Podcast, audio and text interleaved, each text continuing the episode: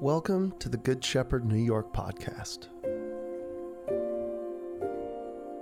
Good Shepherd New York is a community helping New Yorkers embody the love of Christ for the good of our neighbors.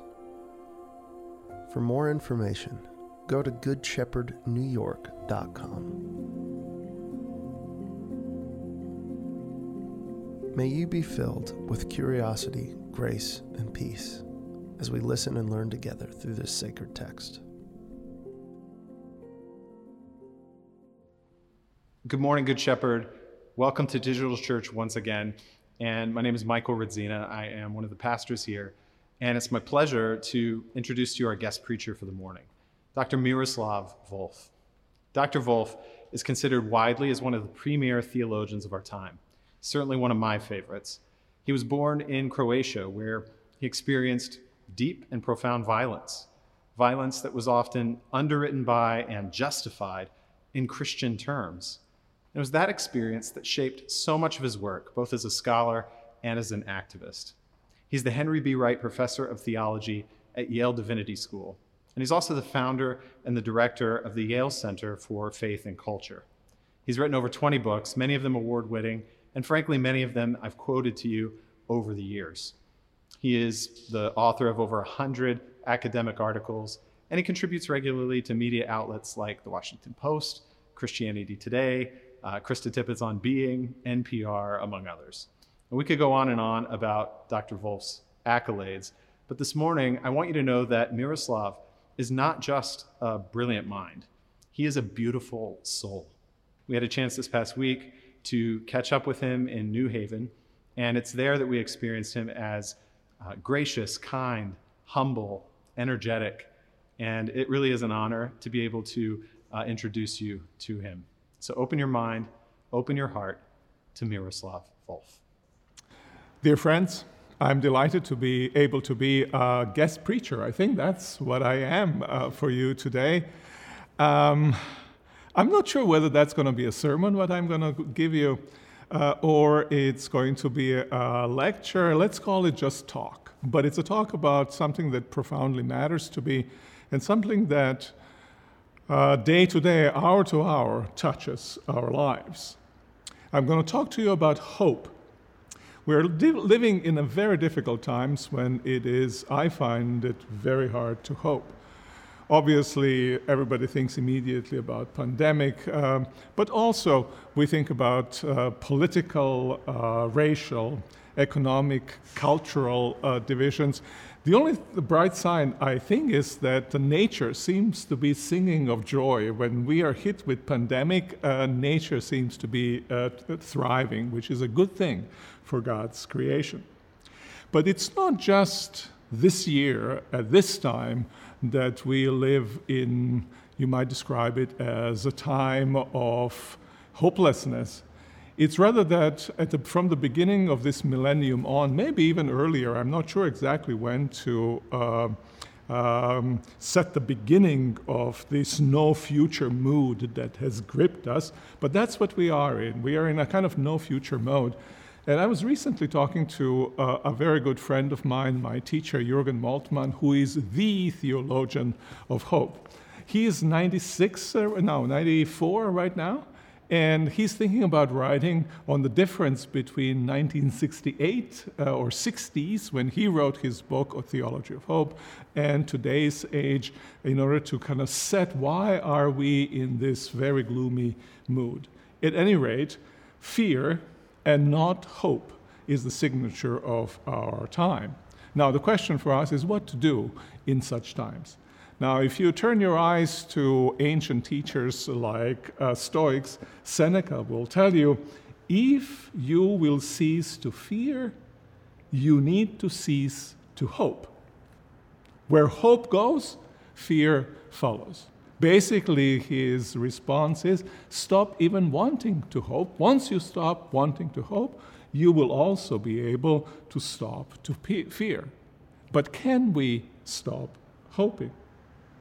Can I not hope, stop hoping for the project in which I'm involved in? Can I not hope that even this sermon might speak to some of you? I doubt that's possible. But even if I could, do I want to do that? I have a three year old daughter. Um, I love to observe her being immersed in the, in the present. It's absolutely splendid thing. Uh, no future, uh, no past, just this moment in the present where she is. But that's not what I want for her myself. When I look at her, I project her being immersed in that present, but that continuing in different fashion into the future.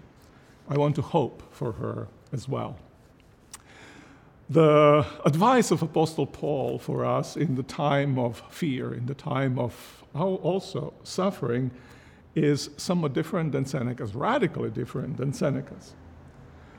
Apostle Paul writes, For in hope we were saved. Now, hope that is seen is not hope. For who hopes for what it is seen? But if we hope for what we do not see, we wait for it with patience.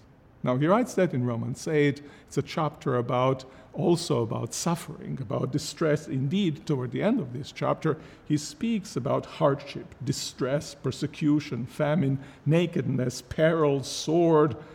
He speaks about him, apostles and Christians, being killed all day long. Now, this is the time when you need hope. In hope, Apostle Paul writes, we are saved, which means in very significant sense, in hope, I already possess that what I hope for. In hope, this future good, which isn't yet, already somehow is. That which I cannot see, it qualifies almost my entire existence. It's a hard thing to sometimes grasp. And I think of it, well, that's like when you're in love. And even when the person you love is not present, nonetheless, that love that is there between you and that person qualifies your entire life, gives it a, a kind of new vitality. So it is, I think, also with hope. But how do we recover? How do we find in the time of suffering, how do we find that kind of hope? Now, maybe to start, where, a place to start is to try to distinguish between uh, hope and optimism. In other words, try to determine what we mean, what we should mean when we speak about hope. Now, optimism is oriented toward good future, just like hope is, but it's a good future that somehow grows out of the present and out of the past. It is kind of a future with which to use the image, an image with which present is pregnant. And we know what's going to come.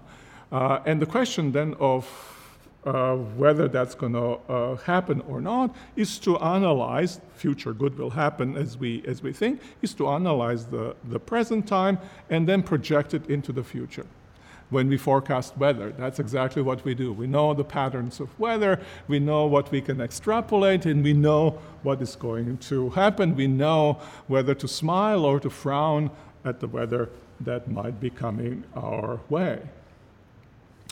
Uh, it's, it's very different, I think, with hope. Hope is not based on circumstances.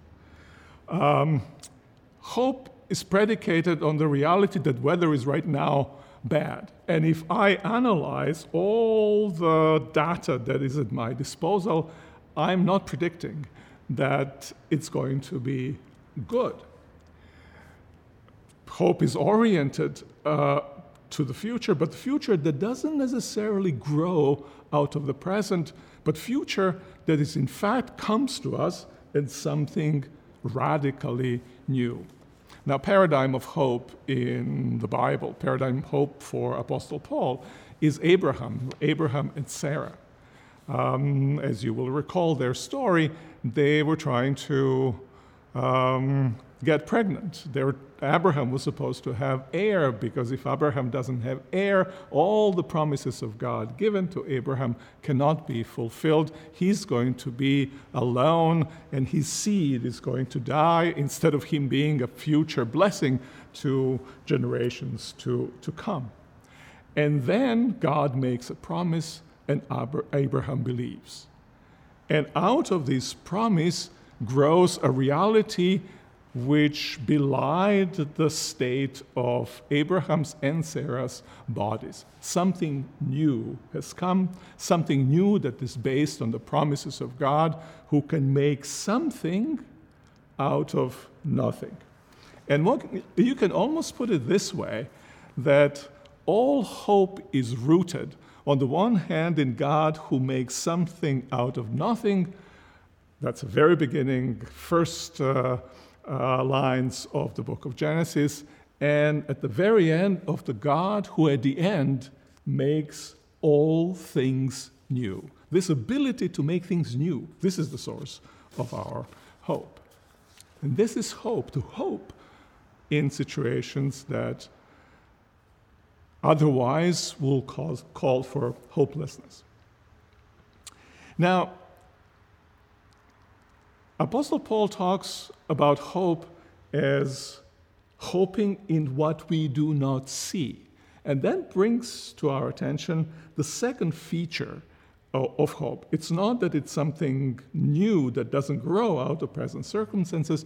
The object of hope, in some sense, is not seen yet. Now, most people, when they read this verse and hope is in what we do not see, their thinking goes like this, and generally your biblical commentators will say, commentators will say the same thing. Your thinking is, is, is so I have in mind an object of hope. I just don't see it yet in the present. There's a time lag between what's going to happen and what is now, but I hope for the object that I see clearly in my mind that will become mine also in a real physical kind of sense. Now, I've come to believe, um, following Martin Luther and his commentary on Romans, that that's a mistaken way of thinking about the object of hope. And partly it's mistaken also because this object of hope is something new that God creates.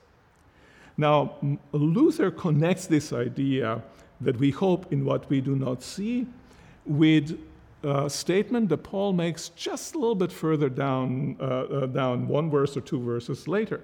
He says, Apostle Paul, we do not know how to pray as we ought.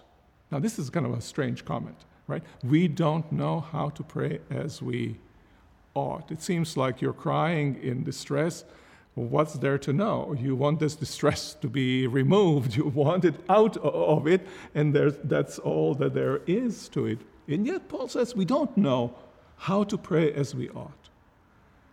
We don't know, he says, how to pray according to the will of God. So we are reaching for something in hope, but what we are reaching, we don't quite know what it is. Um, Luther says that hope transfers a person into the unknown, the hidden, and the dark shadow, so that he does not even know what he co- hopes for. The object that is actual object of our hope is still in darkness. We know that it's good, but it's still in darkness, which means we ought to be ready to be surprised by the fulfillment of the promise, and we ought to be ready that it might not be the same as what we have actually hoped, what we have actually imagined. That too belongs to hope. Now, if I have a goal, I've set myself a goal and I want to achieve that goal. But if I hope, I have already left open what exactly will be that fulfillment. Now, that too, I want to liken to the idea of falling in love. I don't know how it is with, with you, but it has happened actually to me that you kind of fall in love and you generally fall in love with somebody uh, with, with, with, the kind of uh, things that you, that you have always found desirable in, in, in this person that is incarnated.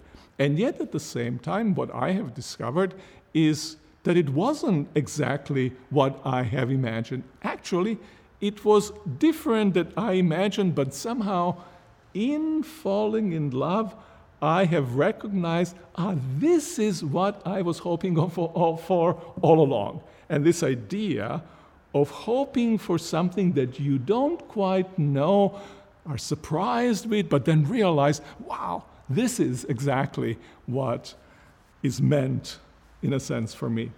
Uh, to give you another example, T.S. Eliot, in his four quartets, has also um, a line which read, reads, I said to my soul, Be still and wait without hope.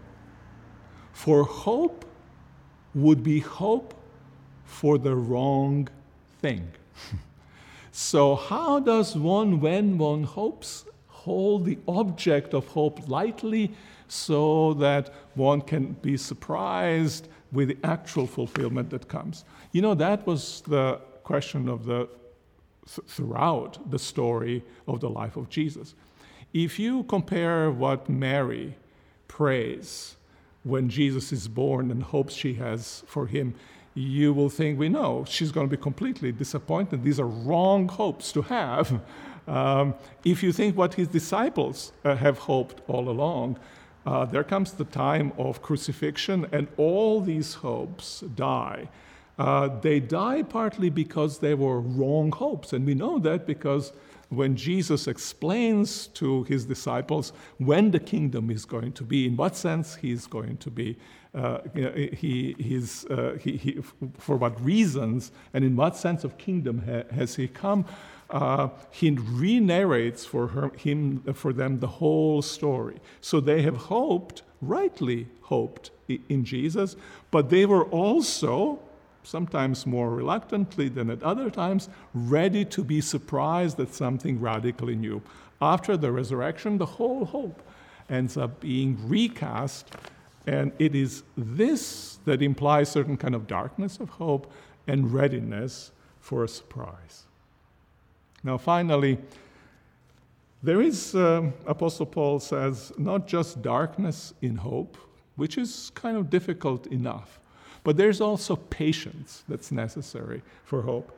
And by patience, what he, I think what he means um, uh, something like endurance of hope, standing in the situation of unhope and hopelessness and waiting, this period of waiting and enduring in this period. But if we hope, we wait with patience or endurance. And in some ways, I think hope is the thing that makes it possible for us to wait. If I don't know what's going to happen, if I don't have a prof- promise, uh, I will grow weary. We learn endurance only with the help of hope, and when hope gets lost, the endurance also is lost. But on the other hand, uh, also, it's endurance that supports hope hope that becomes robust and strong when it has been tested and tried and continues to stay alive, notwithstanding difficulty of circumstances. That's this idea of not controlling the future, but letting the God of future control the future, and therefore need for endurance, need for patience. Fear and hope. Now, why do we fear? We fear because we think that fear will save us. And sometimes, of course, fear does. We're frightened into flight, we're frightened I- into action, but often fear makes us captive to suffering that has not yet even occurred. We kind of borrow trouble every time that we fear.